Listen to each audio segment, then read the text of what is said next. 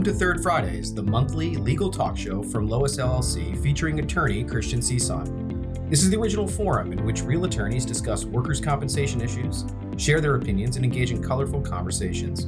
This show showcases diverse perspectives of attorneys handling workers' comp cases, including case law trends, practical litigation strategies, and hot topics. Here's your host, Christian Sison. Hi, everybody, and welcome to another edition of the Third Fridays podcast. We are in February, so uh, winter is still kicking strong up here in New York, New Jersey, Connecticut, and uh, the Northeast. But uh, you know, we feel good about it. I think that uh, maybe I'm just uh, buoyed by these uh, really fancy microphones and condensers, and the fact that it's almost like a pseudo kill room, save for this window. Um, Got really good feedback from everybody uh, from last month.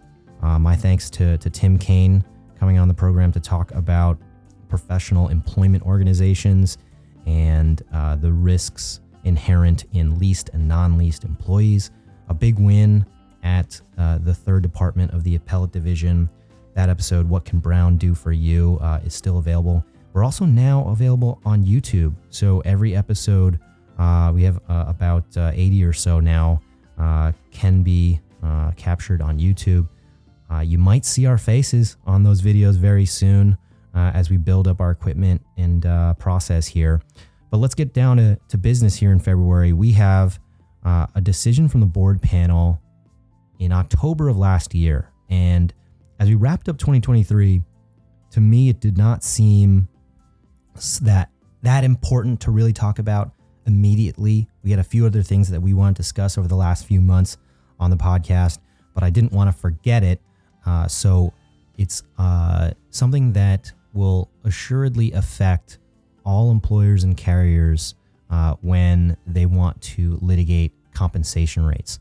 So I thought of no better guest than to bring on, uh, but Jeremy Janis, given that a lot of our strategy with this particular issue was born by a decision that he secured for one of our clients uh, way back when. I want to say this was 2017, 2018, uh, you know, definitely before COVID, uh, where you secured this decision. Um, so let's talk about it. Sure. Um, welcome to sh- welcome back to the show, Jeremy. Right. Thank you. Uh, we have a, uh, a, a regulation, right? And what what regulation is at issue? Can you explain it to our listeners uh, exactly what is at play here? So 300.23 regulates when we can reduce or suspend benefits. And pursuant to 300.23, uh, when there's a continuing payment being issued, we have to file an RFA2 with the board in order to reduce payments. Right. And so you you'd have a current judicial order. So the employer or carrier would not be able to engage in self help, right? They'd be requesting permission from the board to reduce or suspend a compensation payment on a weekly basis to the claimant. And uh, the regulation states that uh, the hearing would be scheduled in 20 days, right? Correct. And if for whatever reason the board could not schedule the hearing in 20 days, then the judge would determine if the employer or carrier's request to reduce or suspend payments was justified. And if so, then that reduction or suspension should fall retroactive to the 20 day mark post RFA 2. Right? Correct. That was at least our interpretation of the statute up until now.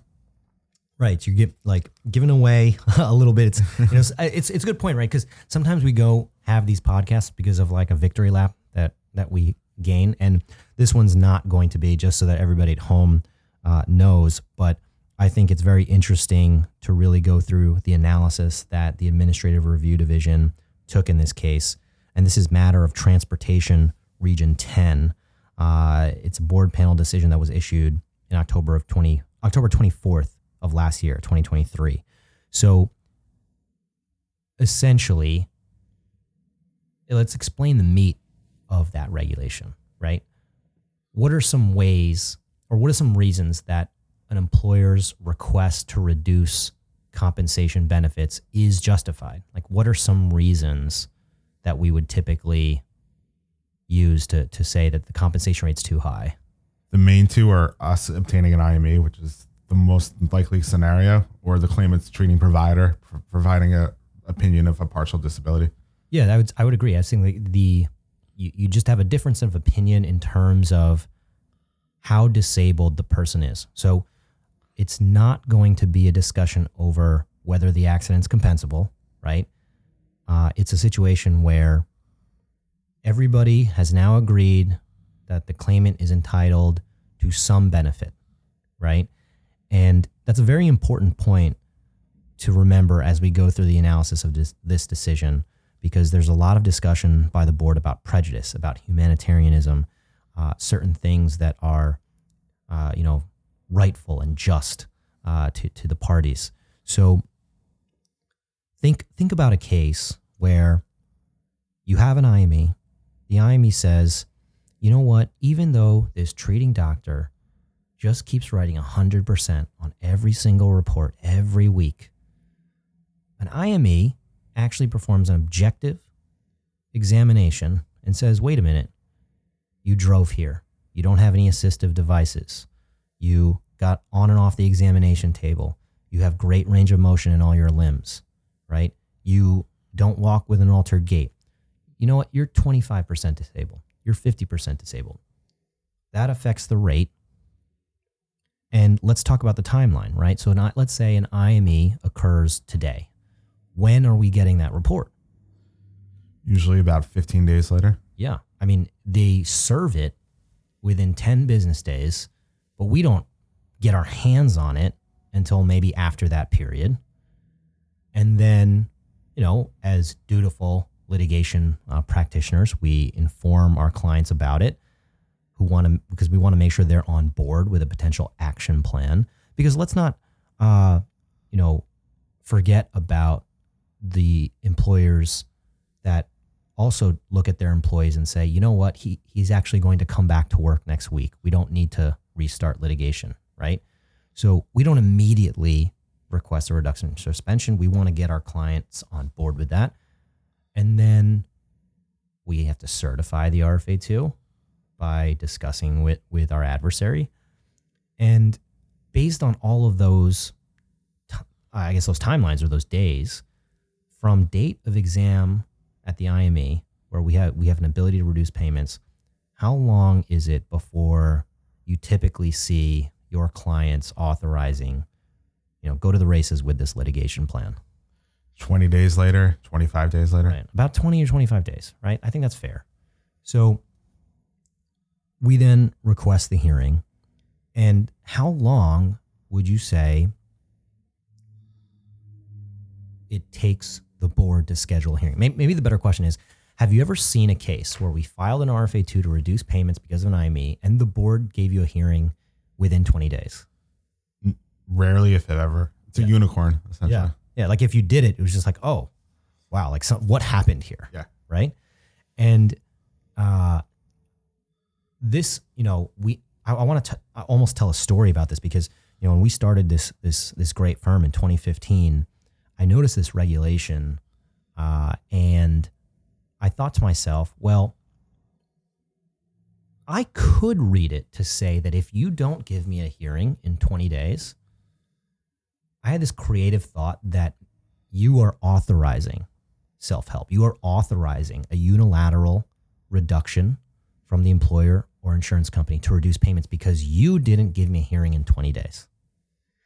And when I was uh, talking to uh, a lot of people at the firm about it, I said, this is a very, very aggressive like thought that if a client wanted to take, but you would need some other reason why you needed to do this, right? Because if you, let's say you got a hearing in 40 days, right?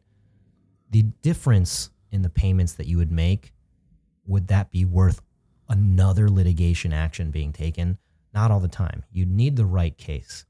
And funny as we mentioned that, you had the right case, right? So why don't you tell our listeners about your case specifically that led us to really drive this home in all of our cases? What was the background or some facts about your case? So I believe it was a 2018 case. In August of 2018, we had a claimant that was continuing to receive benefits at the temporary total disability for a good period of time. We get an IME in August of 2018. We file an RFA2 by the middle of September, early September. The board neglects to list it for a hearing despite us following up regularly until March or April of next year. Wow. So March or April of the following year from when the IME is available in August, that's looking like uh, you know like a seven to eight month delay in which the employer or carrier or end carrier is prejudiced by having to pay at a higher rate under this auspice of I need your permission, compensation board, to do the right thing, right? Uh, and what happened at that hearing that caused us to appeal? So the judge, without even granting us the right to uh, cross-examine, put the other doctor, directed awards up until the date of the hearing at the temporary TTD rate. Yeah. So it's you. The reason why it's a perfect case is you had a an actual reason to appeal, irrespective of this twenty day regulation. Correct. Right. There was a denial of a request to cross examine a doctor. Right. And that's obviously articulated in three hundred point ten C uh, and uh, case law uh, subsequent to that for obvious reasons. If a doctor files a report, uh, we are entitled to cross examine that doctor. And so you have a situation where the client says, Well, we want to cross examine that doctor. And we're also prejudiced by eight months of awards at a higher rate. That's a lot of money. Uh, so, put, to put that in perspective, right, your statutory maximum rate for accidents currently is over $1,100. And imagine if you have an IME that says no disability and the board doesn't schedule your hearing for eight months. It's $1,100 a week that you shouldn't be paying for eight months. In in addition to that, it was a, uh scheduled loss of use site. So the in the interim, uh, protracted healing period was running. Great point, right? Like, so if they don't reduce it, not only are they uh, not uh, helping us from a temporary disability perspective in reducing the rate, if they're earmarked at temporary total disability, then the judge is saying to the carrier, this injury resulted in the claimant being unable to work in any capacity for eight months. And that's categorically untrue, right? That's the whole reason we're there. We're actually saying he couldn't, uh, he had a disability to work, or di- a dis- uh, an, an, ability to work as of August of 2018. And now through March 19th, without taking a trial, you're just saying he didn't have any ability to work. So the protracted healing period that you're mentioning becomes almost this bonus award at permanency that gets gives to the claimant or, or is awards to the claimant because of the board's malfeasance in scheduling a hearing or in scheduling a hearing untimely. So we appeal. And what, what did that what did that board panel decision say when you appealed your case, Jeremy? So we cited this case, matter of Titus, which is discussed in this new board panel decision, uh, which essentially stands for the proposition that the carrier shouldn't be prejudiced by the board's inability to schedule a hearing within 20 days as provided in the regulation. Yeah. And so this was a huge win for our client because it modified the award to go back to 20 days after we had requested the hearing. And that makes sense, right? That makes perfect sense. Everybody is on notice for what's going to happen. The only reason that the award wasn't reduced timely was because the compensation board did not schedule a hearing. That's the only reason. So fast forward to October of 2023 and this decision of matter of transportation region 10 and we have a situation where the carrier is making the same application. The carrier is saying, I had a hearing, I requested a reduction. And not only that, you know what? I'm going to compromise the ongoing rate. Now, that's not something we would recommend uh, in most cases, but this carrier decided to compromise the rate and potentially give up their labor market attachment defense. But they also said the compromised rate should be retroactive to the 20 days post RFA 2. The judge denies it. The carrier appeals. And they say in their appeal, consistent with Regulation 300.23 and board precedent, and in order to avoid undue prejudice to the carrier, the reduction in the benefit rate should have been dated back to September 26, 2022, 20 days after the filing of its first Form RFA 2. The carrier also requests that the decision be modified to permit the carrier to recoup the overpayment incurred by having to pay the claimant at the temporary total disability rate past September 26, 22. So they're doing everything that they're supposed to be doing at this point.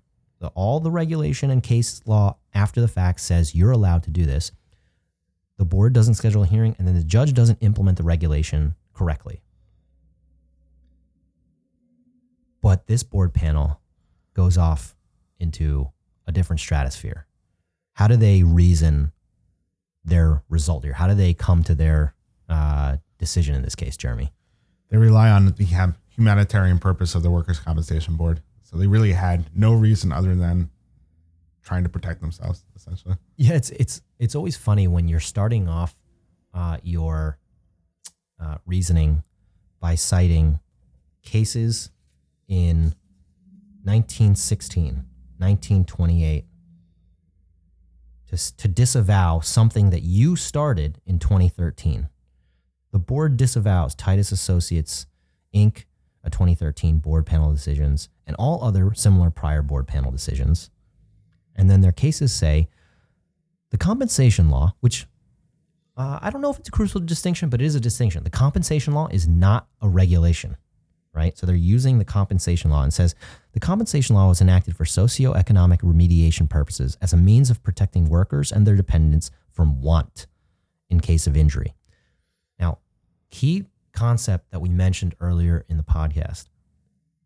In this case and the cases that we're talking about, no one's disputing compensability we are actually paying the claimant at a higher rate than he or she is entitled to receive. So that case from 1916 does not apply. We have not withheld protection from workers and their dependents from want. We are actually giving them more than what they're entitled to. Okay. The second case they, they uh, cite was from 1928 the statute was enacted for humanitarian purposes, framed, in the words of Chief Judge Cardozo, to ensure that injured employees might be saved from becoming one of the derelicts of society, a fragment of human wreckage.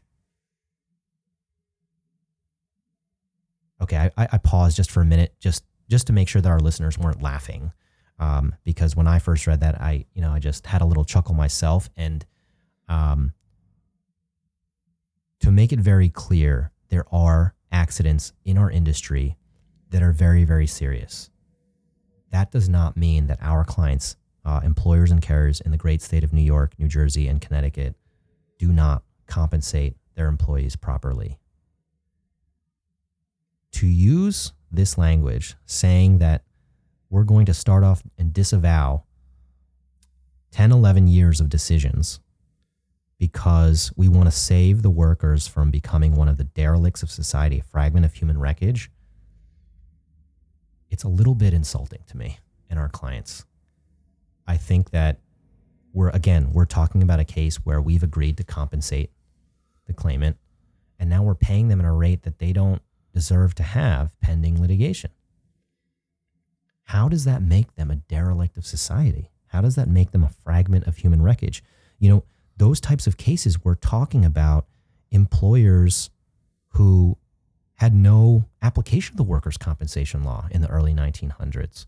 It was assumption of the risk that when you went to your employer and you died on the job, that was just that was just okay. That's that's just your risk in going to a dangerous job. We don't have those situations anymore.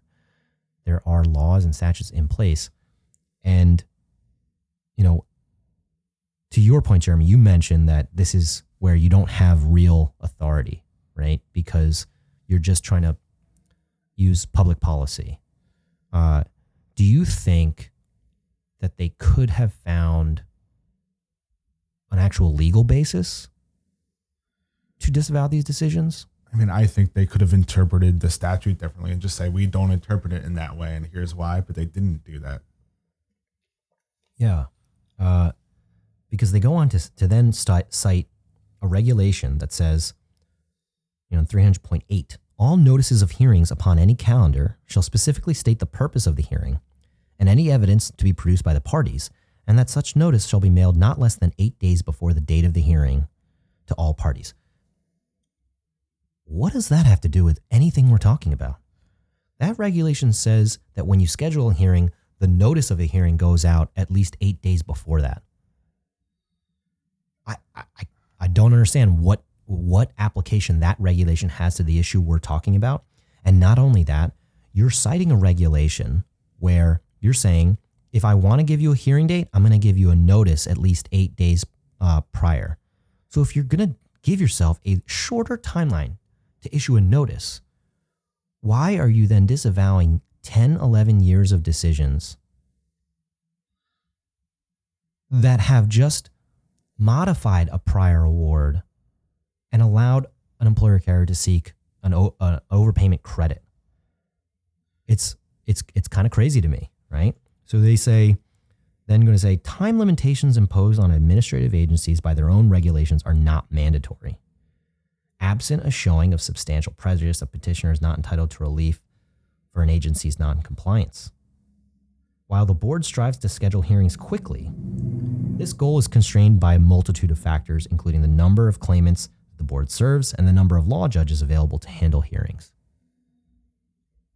That part I do agree with, right? There's a lot of litigation. I agree with that. They go on after that to talk about how uh, it doesn't comport with humanitarian purposes. Uh, further, a finding that a hearing must be scheduled within 20 days when the carrier wishes to suspend or reduce benefits does not comport with the humanitarian purposes of the workers' compensation law. But they don't really explain why. Yeah, and, and and then they're saying in this case, right? It's like, okay, yes, I agree. There's a number of law judges and there's a number of claimants and there's a number of hearings. There's only a certain amount of time slots, right? Uh, you know, maybe what people don't know is that um, there are multiple hearings in multiple parts, in multiple sections of a hearing point that are scheduled at the exact same time. Correct. Yes. The exact same time. So uh, let's not play that card and also uh, realize that when the claimant files a request for a hearing, how quickly do they get a hearing? They get it a lot faster than us. I would also note that another humanitarian purpose of the Workers' Compensation Board is to get the claimant back in the workforce and not have them malingering at home because the longer they stay at home, the less likely they're going to return to the workforce. That's a oh, that's an amazing point, Jeremy. Think about the fact that in your case, the judge told the claimant you are temporarily totally disabled for eight months, even though the reports said no. You're sending a signal to this claimant that no matter what these doctors say about your ability to work, you can stay home. You don't have to do anything. You don't have to look for work. You don't have to go back to your employer. You actually are a derelict of society, a fragment of human wreckage. Just kidding. Not so. I'm just saying that the message that you're sending to the claimant is actually not in line with one of your purposes that you, you stated, which is exactly true. The whole point is to get them back to work safely, right? Correct. In a, in a manner of good health. And they're making the case here that in this case, the carrier was not substantially prejudiced. Why? Why was the carrier not substantially prejudiced? In good faith, they filed their request for a hearing to reduce payments. They applied the law correctly. They were denied at the, at the trial level because many judges just don't do this, right? They they don't retroactively do it. And we are forced to go to the board panel. Now, what would solve this problem is if law judges applied the regulation correctly. I personally have not seen in my 10, 11 years of doing this a law judge actually apply this regulation correctly where they retroactively reduce the payments 20 days post RFA 2. So if they did it, you'd actually have less appeals, right? I agree. I don't even think they know about the case law that was in place or the statute itself. Nevertheless, As all parties benefit from prompt resolution of issues such as this, the board should make every effort to provide priority for the scheduling of hearings when the carrier seeks to reduce or suspend benefits. Oh, great. Thanks. They should make every effort. So you're going to take away the safety net of when you don't make every effort.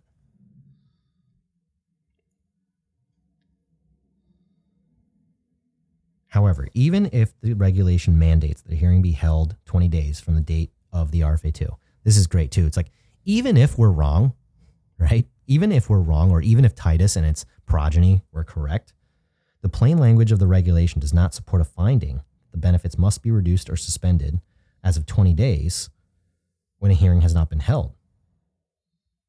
Also, adherence to a, such a rigid rule would be unfair and prejudicial to a claimant who did not cause the delay in scheduling a hearing. You've done this for 10 years, board.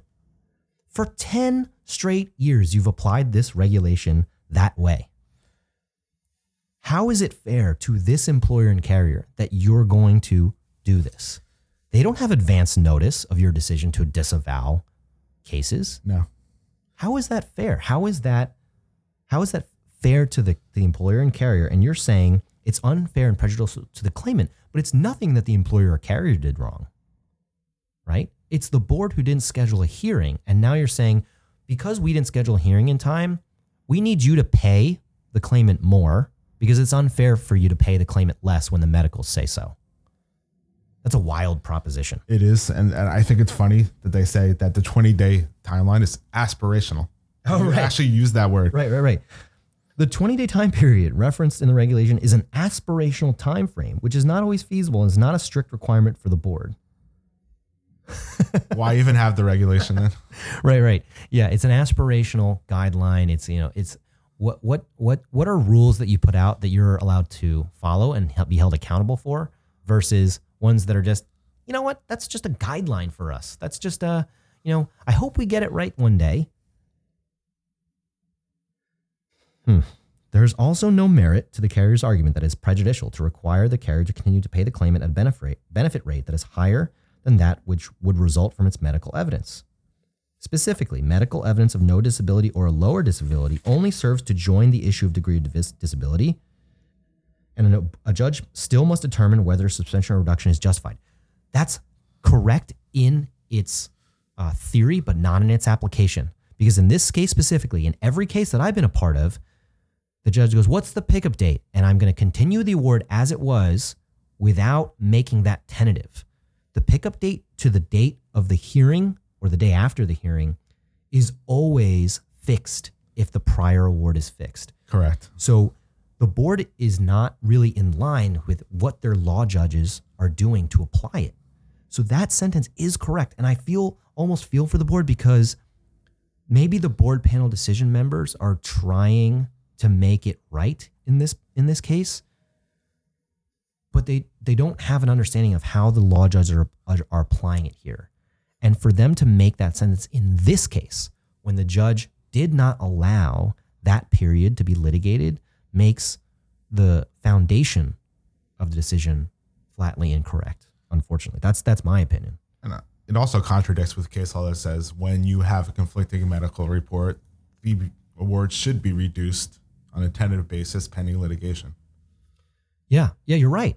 Because because if you if you're going to litigate the rate for an entire period, the board is saying you're not prejudiced because you can still litigate it and make an argument after the depositions and in your summations. That's not true if the judge restric- restricts the period to the CCP and ongoing, right? It's not true. So, you know, takeaways from this. Uh, I know this is a tough one because this is a very adverse decision to our clients. Jeremy, what what kind of takeaways can you provide for our clients and our listeners today?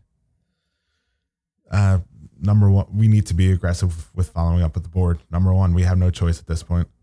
Yeah, that's a great one, right? When we get that request in, if we don't have hearings uh, scheduled timely, then we need to be very aggressive, right? We might even consider reopening the case before the board panel, saying, hey, like it's been a month, it's been two months. Why don't I have a hearing? Force the examiner to face uh, the administrative review division because maybe the reopener brief now cites matter of transportation region 10 where you say look I'm trying to do right by this, but because matter of transportation region 10, you won't allow me to retroactively reduce anyway. So you're now causing me prejudice by not scheduling a hearing. I would also think, too, you know, this is the type of case where if we don't have uh, a situation where the board isn't the board is scheduling a hearing, you might have cases that are appealed more often. Because think about your case. I want to just bring it full circle, Sure. circle, right? Let's say the board panel in your case in 2018, 2019 used this logic to say no. The PHP is still active. You have to pay more than what you're entitled to.